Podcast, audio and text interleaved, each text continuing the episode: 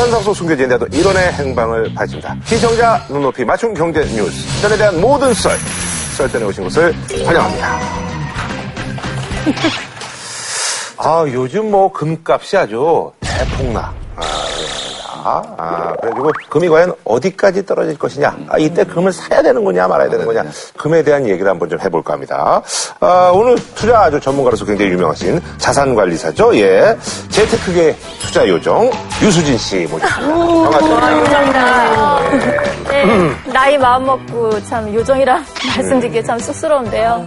아, 저는 오늘 사실 최진기 선생님을 실물로 뵙기 위해서 왔습니다. 예. 제가 너무 팬이라고 하고요. 예. 아니 팬이 엄청 많으세요.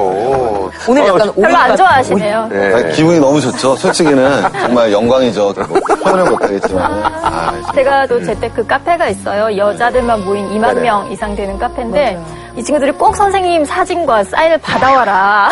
어머 선생님 갑자기 아, 갑자기 어, 이상한 연기를 갑자기. 노래 네. 아, 좋으신가 보다. 기획을 하시네. 예, 대단하십니다.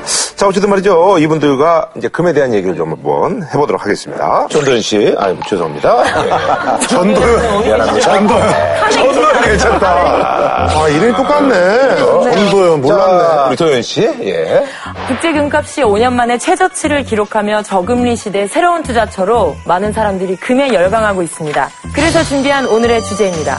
날개 잃은 금값, 순금을 싸바 싸바, 싸게 사바입니다. 네. 이게 개구먼인데도 어색하죠 이거 하기가. 네, 아. 어찌할 바를 모르겠네요. 자, 이게 금이 계속 떨어지고 있는데 금값이 얼마나 떨어졌는지 좀 뭐 좀 수치적으로 좀 얘기를 해주시죠. 뭐 이제 우리가 먼저 금을 생각을 할 때 예를 들면 이 안에 금이 있으면 얼마나 할까? 아. 이 500ml짜리. 500ml. 얼마나 하겠습니까? 그래서 이제 미리하고 이제 그 네, 금이 어떤 그 단위하고 잘 그렇죠. 그럼 이제 우리가 쉽게 얘기하면 500ml니까 500g 곱하기 금이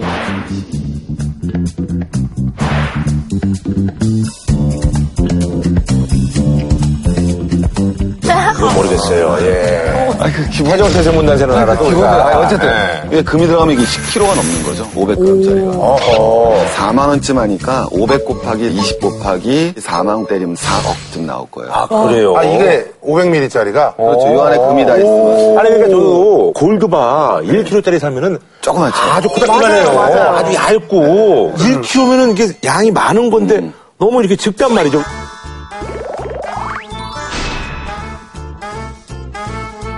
그래서 돈인분들이 어디 뭐 이제 가출하고 그럴 때 그냥 그거 하나 이렇게 쓱 놓고 가면은 뭐 어느 정도 며칠 버틸 수 있다고 그래가지고 근데 지금 어떻게 된 거예요? 2011년도에 비해서 그럼 얼마나 빠진 거예요? 그러니까 그때 비해서 한 30% 빠진 거예요. 아 2011년도가 최고가였으니까 아, 그때 샀어도 1억을 벌었겠네. 그때 샀으면 까졌죠. 빠졌지. 네. 아, 그러니까. 네. 바꿔서 그래요. 바꿔서.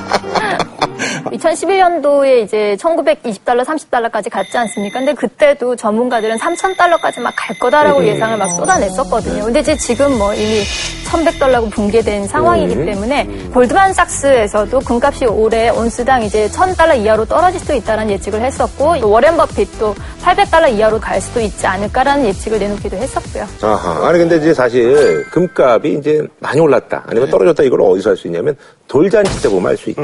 예, 우리 이제 음. 선물을. 얄팍한 우리 이제 개그맨들이 뭐 지인들이 이제 선물할 때 네. 금값이 많이 오르면 그냥 뭐 20에서 10 정도 아, 하고 그쵸, 봉투죠. 금값이 싸면 금반지하고 맞아요. 예, 쓱 보면 알아요. 맞아요. 예. 관계 애매한 음. 분들은 반돈짜리 같은 거 하면 좋아하시죠. 요즘 이제 금반지로 이제 많이 가고 있죠. 예, 요즘에 많이 싸니까 예. 이 말에서 이제 포인트가 그 음. 네네네. 금을 어떻게 봐야 되느냐가 정말 제대로 짚어주신 것 같아요. 아, 그래요? 왜냐면 이 세상에 재화란 게 두 가지가 있는 거거든요. 하나는 실물이 있고, 음. 그렇죠, 그렇죠. 하나는 화폐가 있잖아요. 맞아요, 맞아요. 그럼 이제 화폐의 왕이 뭐냐 이거죠. 달러겠죠. 달러. 음. 그럼 실물의 왕이 뭐냐 이거죠. 그럼 이제 금이라는 거예요. 그래서 이제 금값이 떨어졌을 땐 달러값이 올라가고요. 달러값이 떨어지면 금값이 올라가기 때문에 해칭이 되죠. 음. 그럼 화폐의 가격, 달러의 가격은 뭐로 결정되냐 이거죠. 이제 금리로 결정이 되죠. 어, 결국은 달러의 금리, 즉 미국 중앙은행의 금리와 이 금하고는 아주 밀접한 관계. 아하. 선생님 말씀하신 것처럼 금은 절대 화폐입니다. 그러니까 지구상에 종이 돈이 화폐가 다 없어져도 물건을 사고 팔 수 있는 그 유일한 돈이 바로 금이고요. 달러가 뭐였냐면 내가 이걸 들고 가면 금으로 바꿔줄게 하는 그냥 금의 영수증에 불과했죠. 음. 어. 그래서 만약에 영국에 금이 제일 많았다. 그러면 전 세계 사람들은 뭘로 거래를 할까요? 파운드예요? 파운드로 거래를 하겠죠. 근데 이제 세계대전 이후에 1차, 2차 세계대전 이후에 미국이 세계 금의 3분의 2 정도를 미국이 쥐고 있었습니다. 그래서 그러면 달러를 기축통화로 하고 우리는 이제 달러로 거래를 하자. 그래서 그때부터 미국이 세계 경제에 패권을 쥐게 되죠. 근데 이제 미국도 힘든 일을 겪습니다. 베트남 전쟁을 15년 동안이나 했지 않습니까? 그래서 오랫동안 전쟁을 하다 보니 미국도 이제 금이 없어진 거죠. 그래서 그때 선언을 합니다. 이제 더 이상은 돈이 금이 아니라 달러, 종이돈 자체가 돈이다. 그게 역사적인 사건 금태환 제도의 폐지입니다. 그래서 화폐는 문제가 뭐냐면 계속해서 찍어낼 수 있다는 게 문제죠. 금은 양이 한정적이지만 화폐는 마음대로 찍어낼 수 있습니다. 근데 마음대로 막 찍어내게 되면 양이 늘어날 것이고 양이 늘어나면 가치는 떨어질 수밖에 없죠. 돈의 가치가 하락하게 되면 아 이거 종이돈 이거 아무 쓸모 없어지는 거 아니야? 결국은 금이 돈인데 하고 다시 금을 찾게 되는 거죠. 그래서 이렇게 달러랑 금의 상관관계를 이해를 하시면 달러가 어떻게 될 것 같으니 그러면 지금 금을 보유하는 게 의미가 있다 없다라는 예측을 해보실 수 있다라는 거죠. 그러니까 금하고 이제 달러는 우리 이제 그 개그우먼으로 말하면 이제 장도연하고 이제 박나래. 박나래 예, 그런 관계라고 보면 됩니다. 예. 아, 그래요? 가치가 또 없는 관계예요. 예. 공생이 힘든가요? 그럼요, 그럼요. 예. 지금은 미국이 금리 인상을 그쵸. 앞두고 있기 때문에 금리가 올라간다라는 거는 달러의 힘이 이제 강해진다라는 그쵸. 뜻이고 그러면 달러가 가치가 높아지면 상대적으로 금에 대한 수요는 줄어듭니다. 그래서 금 가격은 장기적으로 떨어지지 않을까라고 아. 전문가들은 보고 있는 게 사실. 어, 아니 그나저나 요즘은 홈쇼핑이나 이런 데서 어, 맞아. 쉽게 볼 수 음. 있어. 예, 골드바를 많이 팔고 있습니다. 아니 근데 홈쇼핑에서 그 쇼호스트 분들이 맨날 그래 아, 이때 사셔야 된다고 지금이라고. 지금이다 바로 적기다 근데 그 얘기를 내가 한 보름 전에 봤거든 근데 계속 떨어지고 있잖아요 그때 산 사람들은 어떻게 되는 거야 도대체 그렇게 되면 이제 아, 장기적으로 보유하시면 됩니다. 이렇게 또 말씀하시겠죠. 홈쇼핑은 사실 그 무이자 할부 혜택이라는 게 그게 매력이 있잖아요. 근데 네. 좀 안전한 건지 좀 궁금해서. 안정성에 대한 것보다는 오히려 이제 거래소에서 거래되는 금액보다 약 4%에서 5% 정도 비싼 가격으로 거래가 되고 있어서 어, 그게 오히려 문제고요. 하지만 또 홈쇼핑의 장점은 말씀하신 것처럼 큰 목돈이 없을 때 또 그걸 활용하시는 분들도 계시다고 합니다. 그러니까 아니 근데 골드바로 이제 약간 추세가 전환되는 이유가 있죠. 네네. 예. 아무래도 돌반지 같은 경우에는 순도가 99.5%이고요. 아, 좀 떨어지는구나. 네, 아, 네. 그리고 0.4 골드바 같은 빠지는구나. 어. 경우에는 이제 포나인이라 그래서 99.99%. 아. 네. 그래서 이제 순도 면에서 아무래도 골드바를 더 선호를 하고 계신 거죠. 음. 지금 흔히 그 우리가 금괴라고 부르는 골드바 지금 사면 어느 정도예요? 지금 8월 1일 기준으로 우리가 1kg짜리 골드바를 사시면 4,685만 원입니다. 엄청나죠. 네. 마스가 붙은 음. 저도 이제 그 금테크 이런 걸 좀 생각을 해보려고 그랬더니 그 물어봤더니 그 부가세를 또 10%를 내야 된다고 네, 하더만요. 와, 10%면 어, 거금돈이 그 아닌데. 지금 산 가격에 일단은 나중에 팔 때 그 부가세 그것도 다 네, 거래소 수수료도 또 따로 어, 내셔야 돼요. 그러니까 일단 기본적으로 10%는 먹어야 되는 건데. 네. 그러니까 아니, 사고 네. 그것까지. 파는 것까지 계산하시면 아우. 거의 한 18에서 20%는 수익을 내셔야 그러니까 죠 금테크로 이거 단기간에 이게 먹기가 쉽지가 않네요. 그럼요. 어. 부가세 몇 년 안 됐어요. 그럼 전엔 부가세가 없었어요. 없었어요. 면세를 해줬었죠. 네, 아, 정말요? 10년까지. 그때 썼어야 되는데. 그때. 아니 근데 저기 그거 그 부가세 안 날려고 그 종로 같은 데 가가지고 맞아요. 그렇게 사는 거는 어때요? 안전한가? 금은방이나 홈쇼핑에서 거래를 하시더라도 일단 확인을 하셔야 되는 게 가장 먼저 그 제조 회사에 마크가 찍혀 있고 그 밑에 포나인 99.99% 순도가 또 찍혀 있고 비중이 100g인가가 써 있고 그다음에 어떤 인증받은 업체에서 이게 검수가 되고 있는가를 또 나타내는 마크가 또 있습니다. 그래서 꼼꼼하게 챙기신 이후에 사시면 좀 안정적으로 구매를 하실 수 있지 않을까. 그래서 막연하게 그냥 좀 가격이 싸니까 하겠다. 그리고 뭐 부가세 안 내고 그냥 뒤로 이렇게 거래가 그러니까요. 가능하니 그냥 금은방 가서 하겠다. 이런 건 이제는 좀 지양을 하셔야 될 것 같습니다. 제가 아, 잊어먹고 있었는데 이 생각이 나네요 사셨었어요? 그, 아니요 선수 시절에 아, 트로피. 아, 내가 지금 이 얘기하시니까 우리 집에 제가 그 트로피나 이런 어우, 상패 이런 게 엄청 많았어요. 근데 순금은 아니잖아. 다 순금은 아니지. 근데 다 순금은 아닌데 옛날에 이런 경우들이 있었어요. 뭐를 이렇게 달성했을 때 이제 기념 메달도 어. 기념 뭐 농구공 이런 거를 뭐 세냥 이렇게 써있단 말이에요. 음. 근데 어렸을 때 이제 참 이런 얘기하면 창피하지만 제가 뭐 어렸으니까 녹였나요? 아니, 그러니까 집에서 음. 내 용돈 받았으니까 뭐 크게 뭐 하나 사고 싶고 이러면 근데 거기 보면 이름이 안 써 있어요. 그러니까 팔아도 뭐 음. 이게 만약에 거기 뭐 어. 이름이 써 있으면 그거 팔면 안 되겠지만 이름이 안 써 있어서 이제 한번 팔아봤어요. 그래서 음, 얼마? 아, 근데 알고 봤더니 속였더라고. 나한테 줄 때 세냥이라고 그랬는데 원래 다 몇 그래. 년? 알아봤더니 뭐 두냥, 그래, 음. 원래 다 두돈 뭐 그래. 이렇더라고. 그래가지고 아주 내가 막 그냥 분노했던 적이 있어요. 어? 화가 많이 나셨어요. 마땅하셨네요. 바코도 뭐라 아, 그러냐, 너? 바코도 뭐라 그래? 아니, 그게 없는 줄 알았는데, 우리 집에 이만큼도 있다, 이 아이고야. 정도. 농구공. 근데 사실 정말 재테크를 위해서라면 그 막금이라는 게 있잖아요. 뭐 세공도 전혀 되지 않은 네, 네, 네. 그런 걸 사는 게 또 제일 괜찮은 거 아닌가요? 네, 막강 같은 경우에 골드바 형태가 아니라 모양이 좀 엉성한데 마크가 찍혀 있거나 이런 거 보셨을 거예요. 이제 그런 걸 막금이라고 하는데 세공비가 안 들어가기 때문에 좀 비용이 저렴해서 금은방이나 도매상 같은 데 가시면 사실 수 있다고 합니다. 금이라는 게 다양한데, 이게 어디서 사야지 제일 유리할까요? 금을 투자하고 싶으시다면 크게 있는 두 가지 방법입니다. 실물로 직접 사시는 방법이 네, 있고요. 금통으로 사는 거. 네, 네. 네. 골드바를 사신다거나 골드 뱅킹을 하신다거나 KLX 거래소에서 거래를 하시는 거는 이거는 전부 다 실물을 실물 거래. 음. 사시는 겁니다. 또 하나는 그 금 관련된 회사나 아니면 금 선물 지수에 간접적으로 투자하시는 아하. 방법들이 있겠습니다. 네네네. 이제 그런 것들은 금펀드로 정리를 하면 금펀드. 되고요. 네. 그래요. 골드뱅킹 같은 경우는 1%에서 5%까지 수수료가 있긴 한데요. 근데 이제 문제는 얘는 세금이 있습니다. 배당소득세 15.4%를 수익분에 대해서 내셔야 되고요. 나중에 이제 이게 금융소득종합과세에 또 포함이 됩니다. 그래서 자산가들이 금을 보유하실 때는 사실 골드뱅킹 같은 경우에 부담스러우실 수 있겠죠. 음, 그러니까 이거 같은 경우는 이제 돈을 넣고 우리가 나중에 이제 뭐 3년 만기에서 이제 적금을 탈 때 돈을 받는 게 아니라 금덩어리 받는 거잖아요. 아, 그 돈을 받으실 수도 있고요. 금덩어리를 금통으로 수령하실 받고. 수도 아, 있습니다. 아, 어쨌든 간에 이제 돈을 받더라도 거기서 이제 뭐 이익이 발생하면 거기에 대한 세금을 어떤 내는 거죠. 세금을 내야 되는 거네요. 그리고 이제 또 실물로 이제 금을 받을 때는 거기에다 또 부가세를 내야 되고. 그렇죠, 그렇죠. 이건 인적 수수료를 내시는 거죠. 남는 게 뭐 그러면 근데 이제 반면에 KLX에서 사시는 경우에는요, 거래 수수료가 0.2% 온라인으로, 오프라인으로면 한 0.4에서 0.5% 정도로 아주 저렴하고 수익 차액에 대해서 비과세가 됩니다.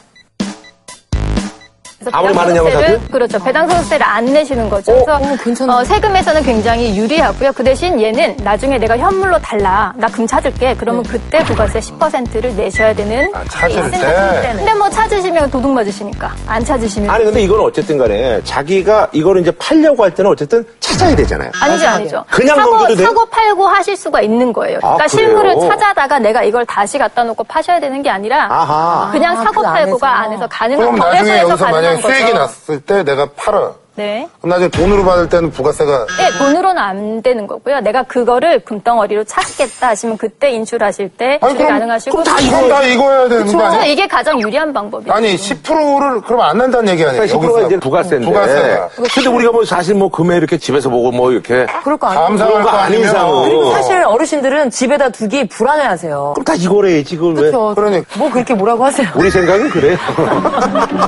아니 최 선생님 이런 상황인데 지금 이 KRX 금시장을 이용을 안 하고 다른 걸 이용하는 사람이 있습니까? 그러니까 이제 우리가 그 아까 말씀하는데 왜 골드바를 산다는 거잖아요. 그럼 부가세를 내고 수수료를 내야 되잖아요. 네. 그러니까요. 근데 네.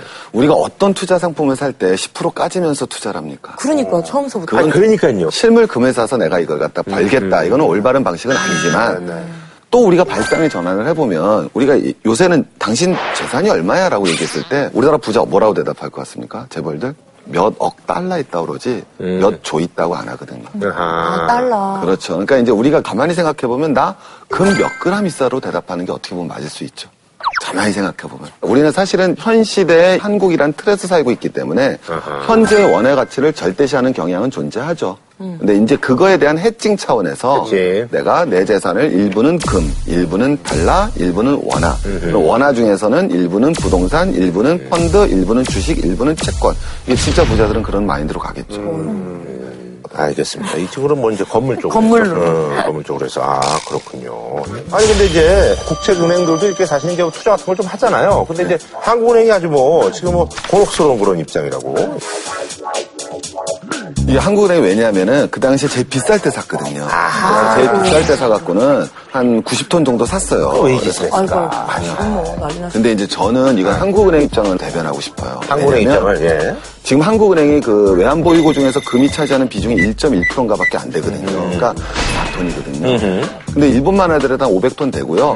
뭐 미국은 8,000톤, 독일은 4,000톤 이러니까 거기랑 비교할 건 아니고 장기적인 플랜을 가지고서는 몇 프로까지 올린다라는 것을 한 번에 사는 게 아니라 계속 좀 나눠서 사는 게 국가적인 차원에서는 아하. 필요하다고 한국은행도 우리가 어떻게 보면 일종의 해칭을 한 거네요? 음. 그렇죠. 어. 그때 또 살 수밖에 없었던 입장도 사실은 정황적으로 존재를 하는데요. 세계은행 총재가 금 본위제로 다시 돌아가야 되는 거 아니냐라고 G20 정상회의에 제안을 했었고요. 그리고 12년에 이제 공화당 롬니였죠. 대선 주자가 공약으로 금 본위제로 돌아가겠다라고 발표를 했었고, 그래서 이런 상황에 한국은행이나 다른 그 국가들의 중앙은행들도 금을 안 사고 그냥 있기는 힘든 상황이었거든요. 그래서 지금 결과적으로는 손해를 보긴 했지만 또 안 살 수는 없는 입장이었을 겁니다. 음. 아니 그래서 이제 금리가 낮으니까 얘긴데요. 금테크 같은 걸 잘해가지고 벼락 부자가 된 케이스가 근데 제일 재밌는 게 우리 조선일보 만드신 방응모 씨. 네. 원래 방응모 씨가 이제 동아일보 정주 지국장을 하셨어요. 그러니까 쉽게 얘기하면 신문 보급소를 한 거예요. 그 당시 신문이랑은 천단 산업이니까 네. 그 보급소를 했는데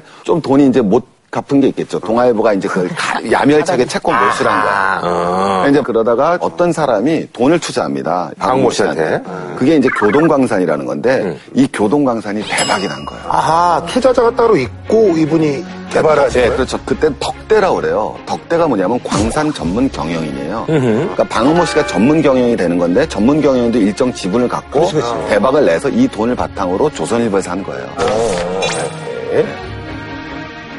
그래서 사실 이제 뭐 이제 금이 또 우리 국민들한테 각별하잖아요. 그래서 옛날에 그저 IMF 때 아, 금목이. 금반지 나와가지고 네. 맞아요. 네. 이렇게 저기 금반지 이렇게 저기 막 방송사에게 들고 나오고 맞아요. 그때 방송에서 얼마 전에 김건모 씨가 나와서 얘기하시더라고요. 카메라가 앞에 너무 많아가지고 반강제적으로 180 몇 돈인가를 아예 그냥 기부를 하셨다고. 근데 그게 돈으로 치면은 좀 어마어마한 금액이더라고요. 그 형은 무슨 뭐 모양새 빠지게 뭐 그걸 지금 모아서 반강제적으로 했다고 참 그 형도 참.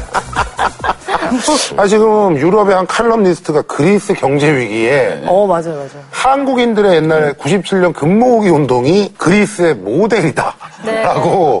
그거는 저 독일이 지들이 돈 받아 먹으려고 아니, 그런 근성이라도 좀 보여줘야 되는 게 아니냐, 이런 그런 거죠. 측면이 그러니까 있죠. 네. 체질 개선을 요구하는 거죠. 근데 그 예전에 한국을 봐라. 온 국민이 똘똘 뭉쳐가지고. 음. 저렇게까지 아, 했다. 저렇게까지 했는데. 세계적으로 이렇게 할 수 있는 나라가 몇 군데 안 될 것 같아요, 느낌상. 서구도 이런 게 나온 게 마지막이 언제냐면 보불 전쟁했을 때 불란서가 졌을 때가 1870년 어우. 마지막이에요.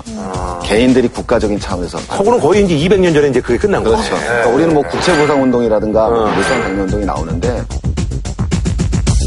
실제로 이제 우리도 이제 그게 끝났다고 봐. 요즘 같을 때 다시 만약에 IMF가 온다면은 지금은 이제 안 하겠죠. 어, 금모으기. 그때처럼 안 거칠 힘들겠죠. 것 네. 같은데. 2008년 금융위기 때는 아예 그런 얘기가 없잖아요.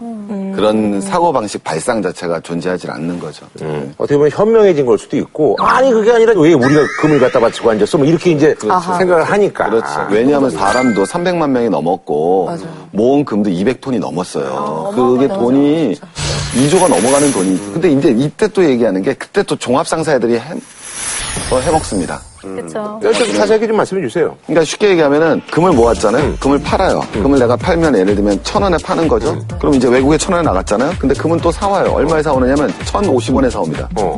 싸게 팔고 비싸게 사오는 거죠. 예. 이상하잖아요. 네. 부가세가 발생할 거 네, 아니에요. 부가세 10%가 발생하죠. 그 부가세를 갖다가 이제 먼저 환급을 받는 거죠. 국가한테. 아, 그럼 누군가 부가세를 내야 될 거 아니에요. 부가세 환급, 아. 그건 이제 도매상한테 넘기고 도매상은 폐업 신고를 해버리는 거예요. 아, 아 그렇게 됐군요. 그래갖고 이때 종합상사들이 돈을 많이. 그러니까 이게 참 IMF가 본질적으로 그게 기업 부채 때문에 발생한 거거든요. 흥분하면 안 되는데 기업 부채 400% 500% 때문에 발생한 거잖아요. 그걸 가게가 메꿨어요. 근데 기업이 그걸 또 아, 이거 진짜 이게 참 안타깝죠. 씁쓸하네. 자, 그러더라 그럼요. 우리가 이제 가장 중요한 게 지금 이 시점에서 이제 이거 금을 사는 게 낫는지 아니면 뭐 그냥 조금 더 지켜보는 게 나은지 뭐 두 분의 생각은 어떠신지. 사람마다 좀 다르게 봐야 된다. 예, 사람마다. 예를 들면 제가 부자예요. 근데 포트폴리오가 부동산에 너무 치우쳐져 있어요. 이제 그런 분들 같은 경우는 금을 사야겠죠. 왜냐하면 이제는 포트폴리오의 수단으로서 금이 등장했기 때문에 돈을 벌겠다라는 게 아니라 재산을 지키기 위한 금으로 보면 75년도에 금 한 돈이면 쌀을 100kg을 샀어요. 지금도 금 한 돈이면 쌀을 거의 90kg 삽니다. 그게 되는 거예요. 그게 금이 안정적이라는 게 그거예요. 안 망한다는 거예요. 안 망한다는 거. 지금 골드만삭스에서도 이런 발표를 했습니다. 향후 20년 이내에 금이 다 고갈이 될 거다라는 발표를 했고 결국은 이제 금의 양은 계속해서 줄어들 수밖에 없는 구조고 그렇다면 희소성 때문에라도 금의 가치는 장기적으로 봤을 때는 분명히 저도 상승을 한다고 봅니다. 근데 단기적으로 미국 경제가 이제 금리를 올리고 어떻게 좀 해보자라는 상황에 금을 단기적으로 투자하는 거는 저는 그다지 어, 찬성하는 입장은 아닙니다. 마지막으로 우리 두 분한테 제가 솔직하게 물어보겠습니다. 다른 이유를 다 생략하고 두 분은 지금 금을 사시겠습니까? 마시겠습니까? 다른 이유를 다 생략하고 두 분은 지금 금을 사시겠습니까? 마시겠습니까? 저도 다 생략하고 말씀드리겠습니다. 저는 금을 좀 사놓은 게 있습니다. 그래서 제 재산에서 더 이상 그 금 비중을 높이는 거는 올바른 방법은 개인적으로 포트폴리오상 이게 아, 괜찮아요. 근데 저기 실물로 있어요? 실물로 있습니다. 자, 유소준 씨는 사시겠습니까? 지금? 화폐 경제에서는 금융 위기는 계속해서 반복적으로 오게 되어 있을 수밖에 없습니다. 그러면 지금은 말고요. 다음 경제 위기가 오면 그때는 보유를 할 생각입니다. 네. 알겠습니다. 저희는 뭐 오늘도 알찬 내용을 전달해 드렸고요. 다음 주에 찾아뵙도록 하겠습니다. 감사합니다. 네.